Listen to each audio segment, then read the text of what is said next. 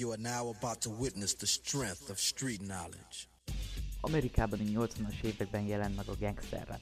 Pár fiatal company srác, Easy E, Dr. Dre, Ice Cube, Yella és McRan megalapította a Niggas Attitudes, azaz az NWA-t. Kevés ember van, aki az ő zenéjüket ne hallotta volna. Ők voltak a West Coast és a gangster rap atyai. Hatalmas sikerük volt szerte Amerikában. Easy és Dr. Dre megalapította a Ruthless Records-ot. Ezekben az években is dúlt a rendőrök által a feketék elleni erőszak, csak mondjuk ekkor még ezt nem lehetett felvenni telefonnal. 91-ben felosztott a csapat, mindenki egyén útra tért. Jella és McLaren nem nagyon volt felkapott a továbbiakban, ellentétben a többiekkel. Easy, vagyis Eric Wright producer és rapperként folytatja karrierét.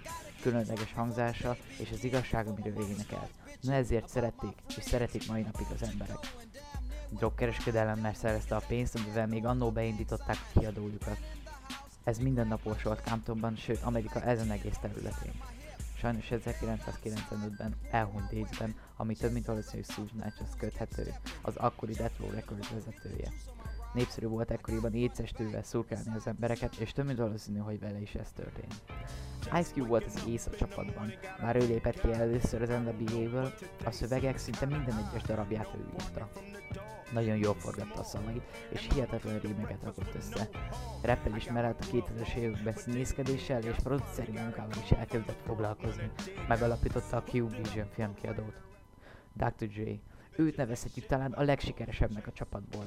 Szüntelenül jelentette meg zenéjét az NWA felbomlás után is. Inkább ő a háttérben dolgozott, producerkedett. Természetesen neki is jelentek meg albumai, mint például The Chronic vagy a 2001.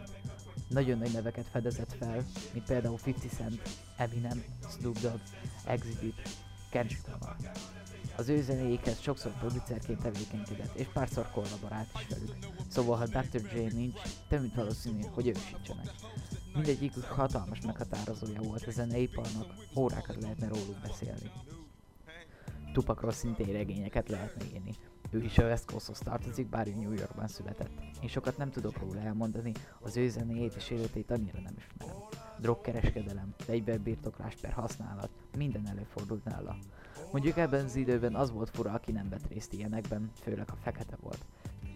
Sokuknak pár zenéje erről is szól, hogy ekkor a feketéknek nem sok esélyük volt kitörni az akkori gettóból. Páran ezért kezdtek el rappelni, és milyen jól is tették.